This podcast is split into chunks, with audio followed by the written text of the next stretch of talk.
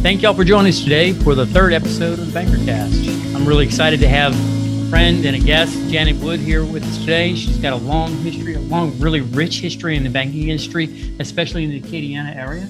And um, she's been a friend, a mentor, somebody I've looked to through for advice through the years. And um, it's really, really a humble honor for me to have you here today. Thank so, you, Jay. Um, Janet, you know, I'll put it a little bit in context too. Um, Janet is was one of the first bank presidents, female bank presidents mm-hmm. in the state of Louisiana, if not the Gulf South, which is really quite an accomplishment. And I was young too. Did they know what they were doing?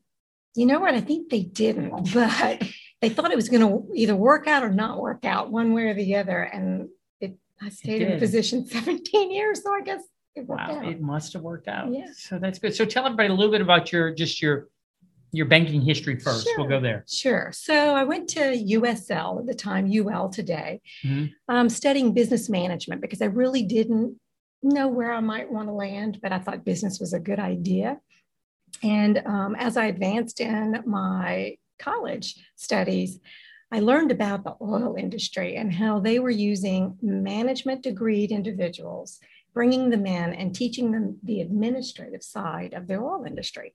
I was fascinated by it. And so that about midway in my college um, uh, education, I said, that's it. That's what I want to do because it allows me to explore and then land somewhere. Unfortunately, the economy started to soften. And so when I graduated, the economy was very soft and the oil industry was significantly impacted by it. And so there were no degrees. Was that no the time when they had the billboard saying last person out, turn exactly. the lights out?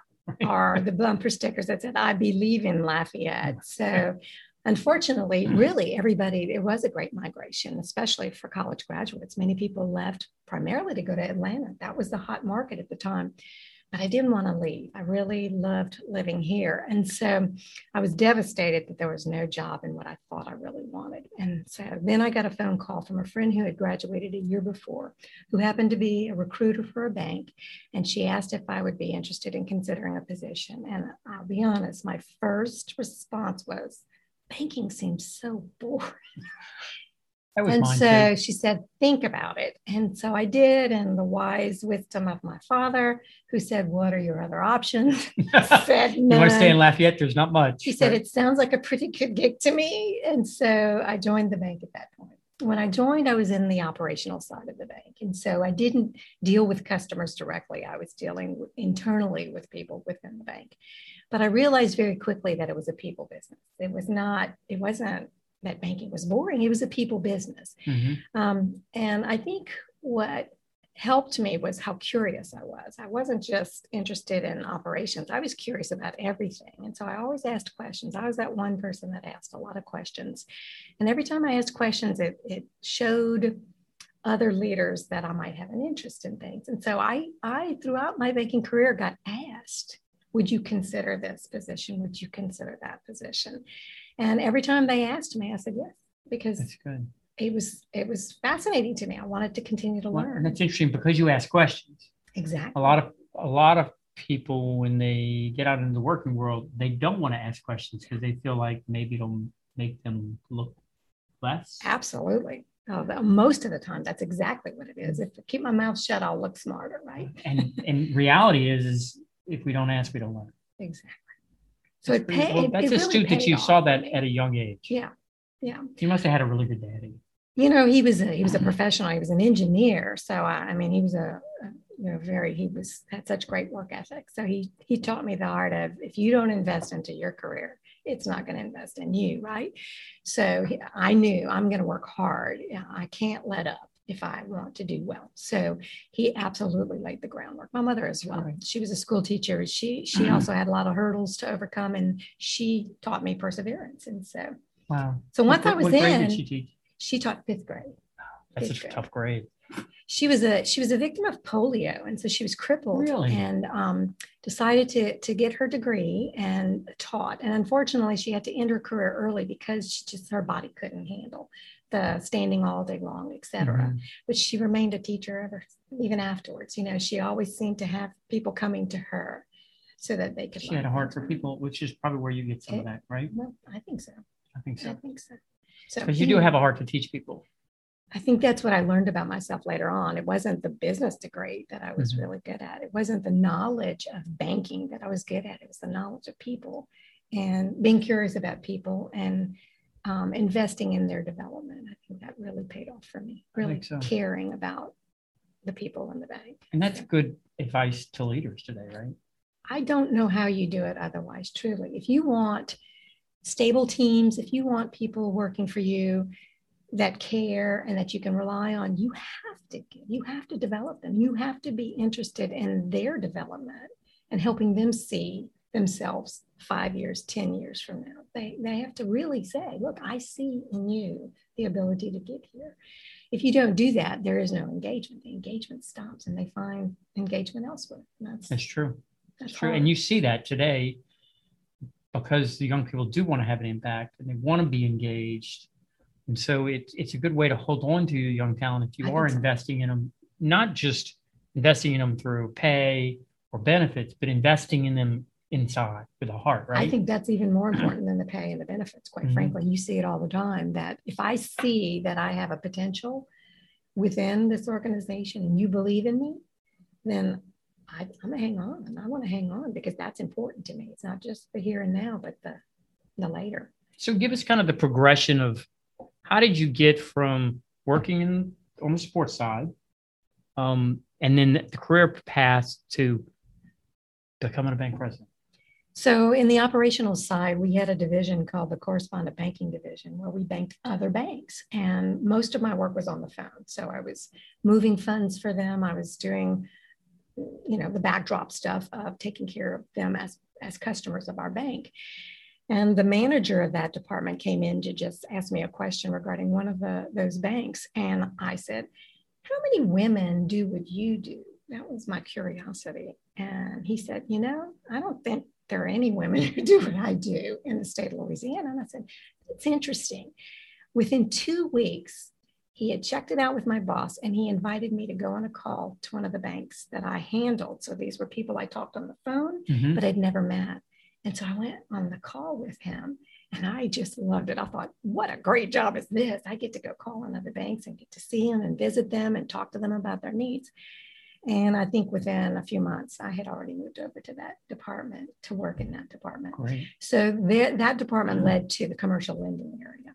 And that's a major shift to go from that area to the commercial. And quite lending. frankly, um, a coveted position, quite frankly. Everybody seems to look that that's such an important area of the bank. To lend money to large commercial businesses becomes something like, wow. They moved me over, sent me through a training program, and um, I loved it. I wasn't managing people, I was managing a portfolio. And I did love taking care of customers. Um, I, I, I, thought that was wonderful. And um, the bigger the customer, the better. The more important the customer, the better. I just thought that was so much fun. I ultimately wound up managing the bank's portfolio of loans for the directors. So I was like, oh, interesting. Really getting into that. so know? that means they really trusted you. They trusted me. And I had, I guess I had a sense of um, knowing how to be polished in certain areas, right? I, I, learned that. Trust me, that, that didn't come naturally. I had to learn that. And so I spent a good bit of time on the lending side and advanced to a senior commercial lender.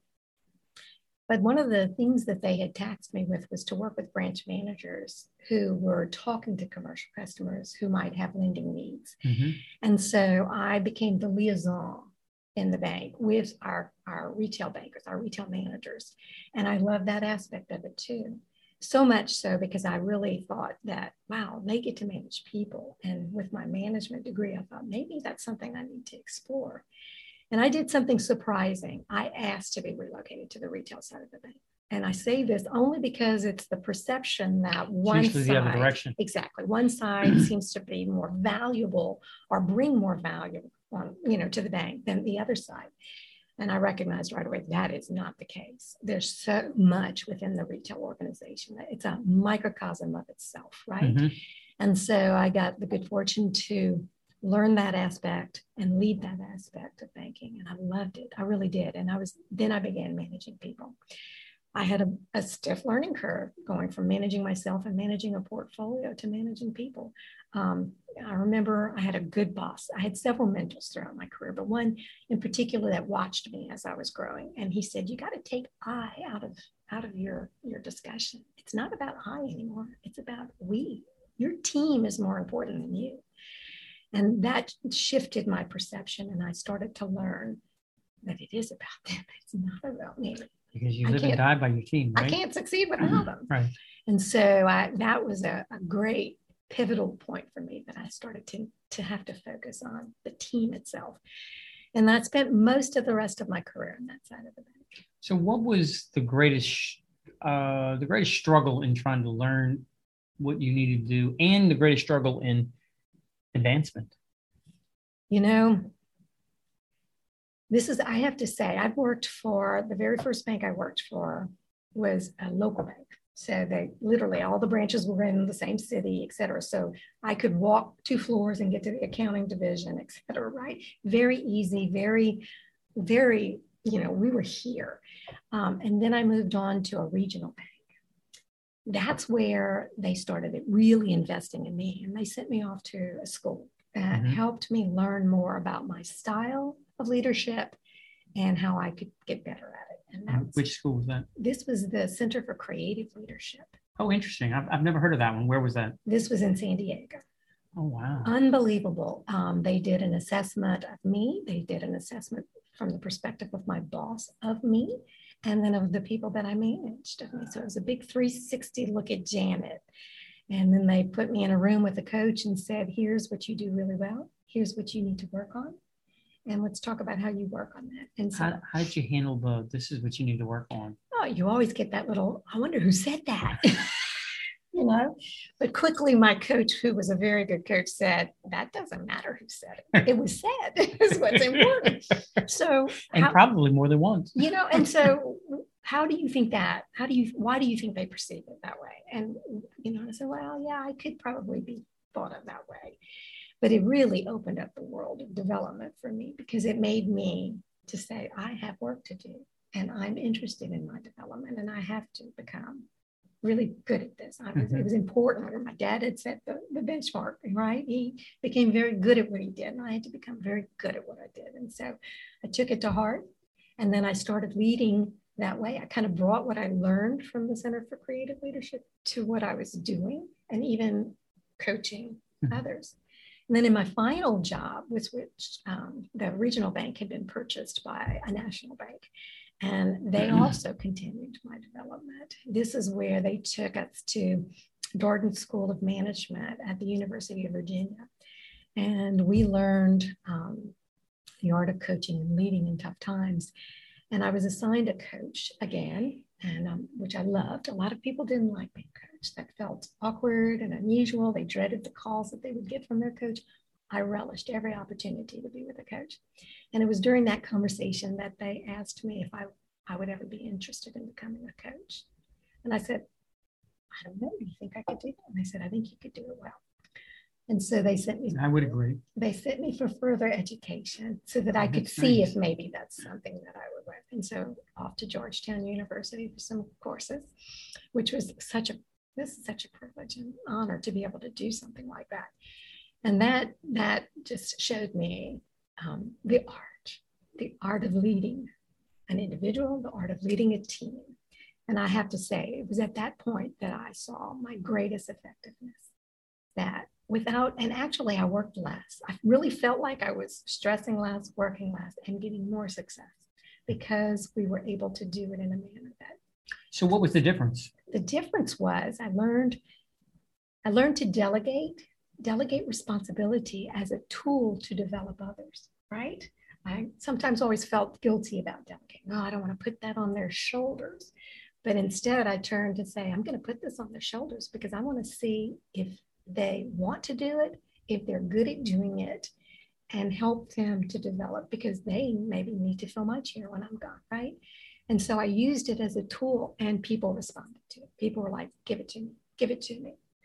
I also had that little quirk about me that people, they they wanted attaboys from me. They wanted to please me. And it was just because I, I brought a very soft skill set of leading people in a nurturing way and saying, I care about you. I want to do this for your benefit. Greatest compliment I ever had was for a male manager that reported to me that told me in a very soft voice, he said, You not only made me a better banker, you made me a better man. And it took me back because it's like, What? But it's because of those soft skills that you treat people with respect, you care for them, mm-hmm. but you're honest with them, you give them honest feedback, and then you tell them that you think they can do better. And they often do. I think if you give people the honest feedback in a way that they can hear it, right, it makes a big difference.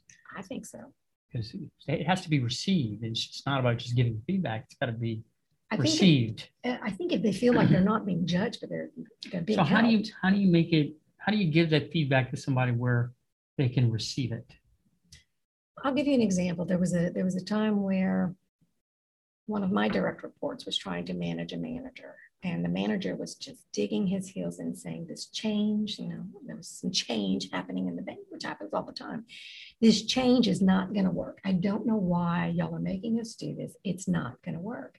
And his team, his entire department was failing, but others were, were doing great. They implemented change, they did it well.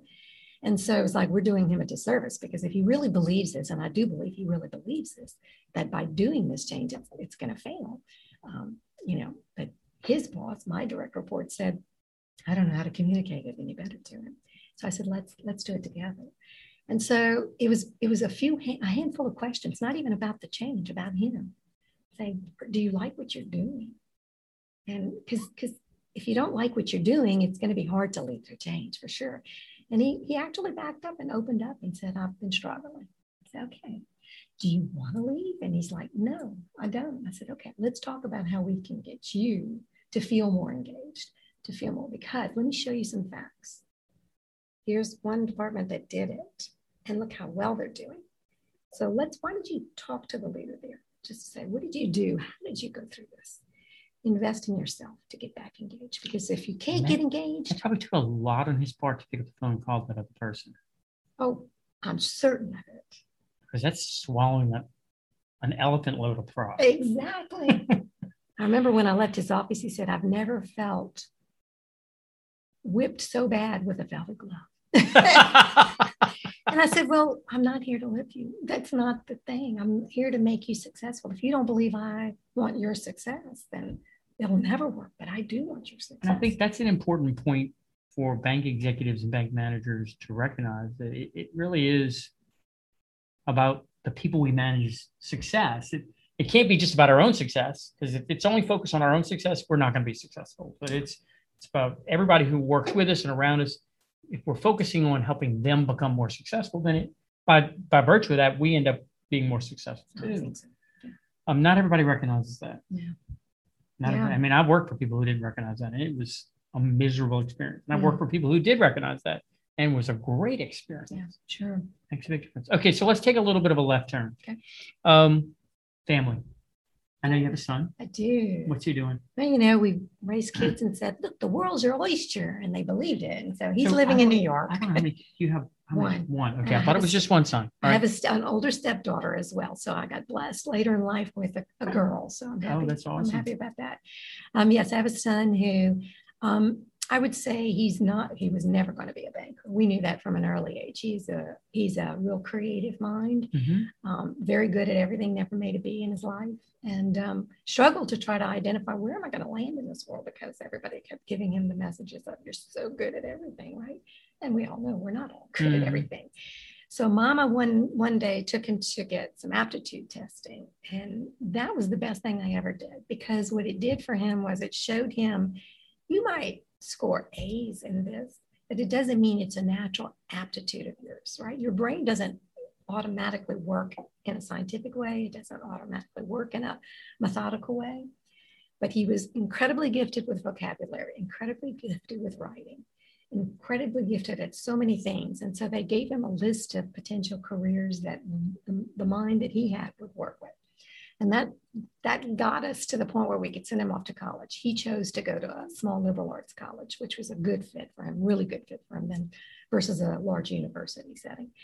And he did. He explored and developed some critical thinking and then followed a lot of his classmates to New York to explore the big city. I'm really mm-hmm. proud of him. It's been seven years. Um, and he. Well, I'm sure he's going to hate to hear that you're talking about him on the podcast, but we're going to do it anyway. Of course. I hope he doesn't Google. no, oh, no, I'll put his email and I'll send it to him. Look, Mama was talking about you. Die. uh, he's he's just he's brilliant. Yeah, I think he's brilliant. He's such a smart person. But I think the thing that makes me most happy is he's also a very kind person. He's always it's funny in New York. He's recognized. You're such a nice man. I'm thinking that's that's the South. That's what you took with you, and I'm so right. happy that you took that kindness with you. So, He's probably very good at hospitality, I would imagine. He's quiet. He's actually more introspective or not, but you get him in a group of people who challenge him and watch. He does. I mean, he comes out. He shines. That laugh I can't help but come out of oh him. my gosh! Exactly. Joie de vivre. It's innate. Joie de vivre. Yeah, it's a little innate. Mm-hmm. okay, so let's take another turn. Okay. Banking today. So I, you know, I've been out of it a little while, so. Um, but you still talk to a lot of people. Of course, I do. Of course, I and do. there's cha- there's real challenges out there today for bankers. When it's not being dri- driven by the bankers, right? It's right. being driven by the technological age that we live in, right? Mm-hmm. I think what I worry about most for my friends that are still in banking is that they might let the changes that are happening make banking more of a commodity. Banking's not a commodity. Mm-hmm. Banking is a service.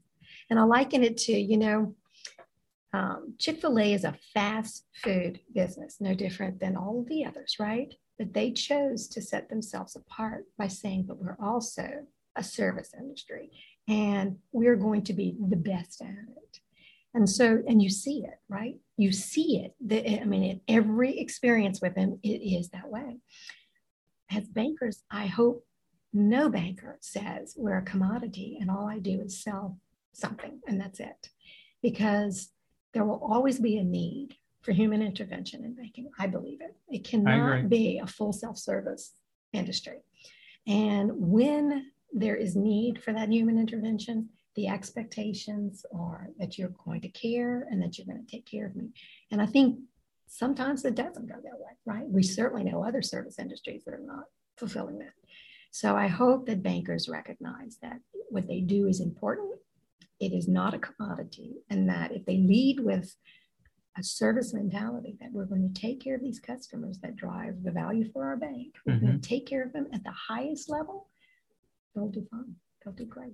It's kind of people skills. I tell my kids if you can willing to work and communicate.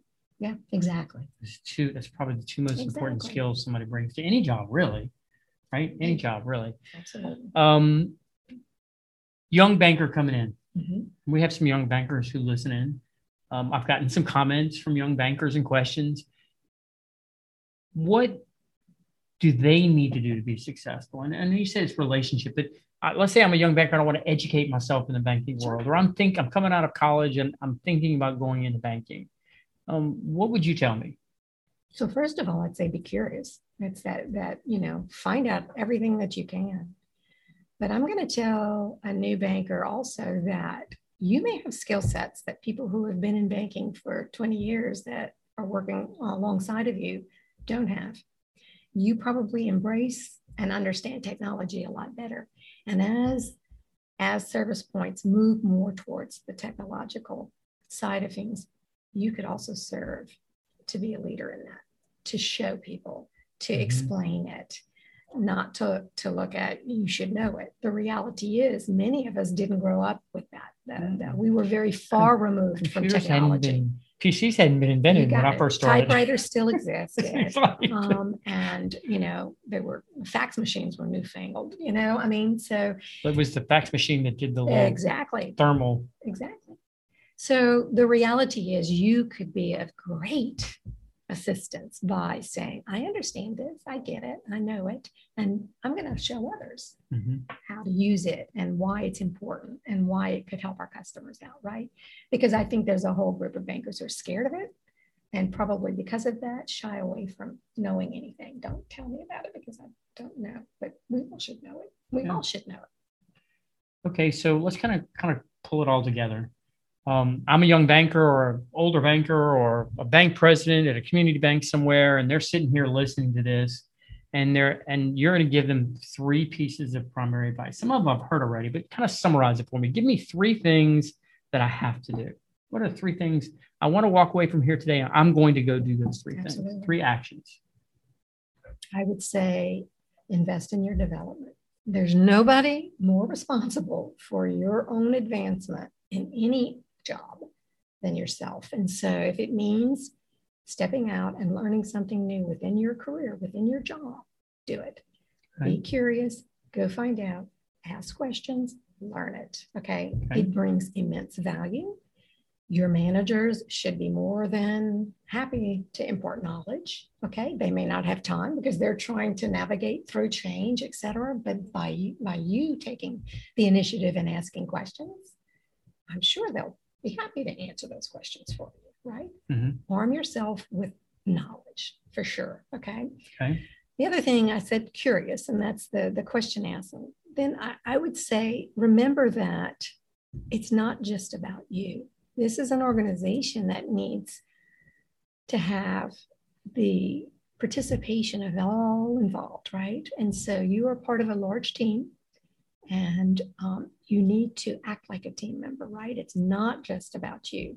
And the success of the team means the success of the bank, which means your success. Okay. So I think you have to embrace the mentality that it's not just about me. If I'm not feeling engaged, the first question I should ask is why? What am I not doing? What should I do? To change that, right? How can I be more engaged? Maybe I can pitch in and do something more. Maybe I can learn something more, right? Maybe I can change my attitude. So I think it's important to own that, be responsible for your own development. And the last thing I would say is don't give up too quick.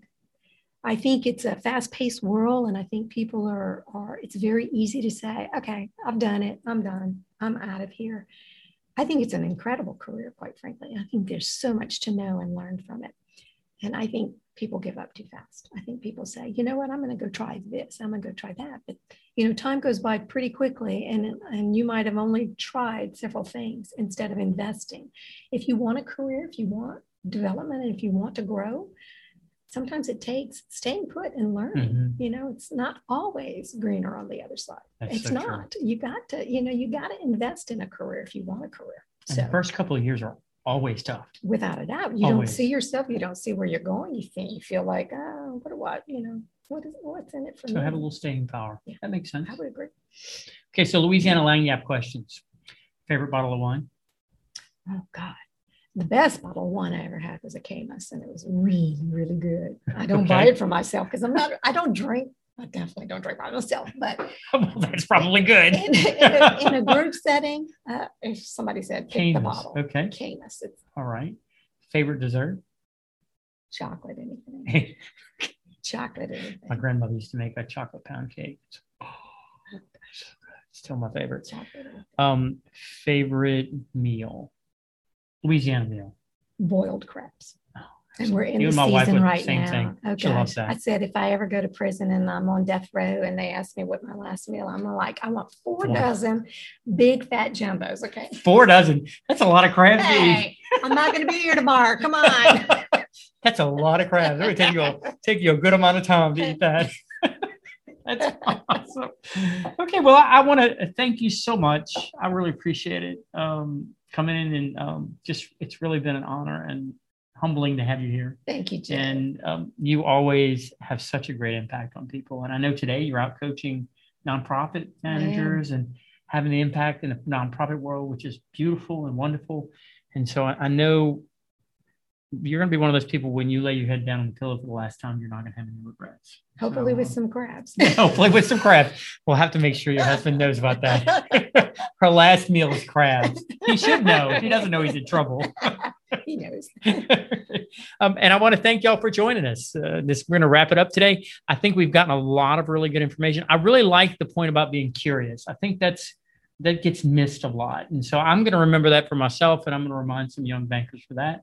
And if y'all have um, any questions you'd like to ask, you're welcome to hit us up on our website, highperformanceteams.net. Um, the podcast will be posted on um, Spotify and Apple Podcasts, amongst other podcasts. And we want to thank you for joining in today.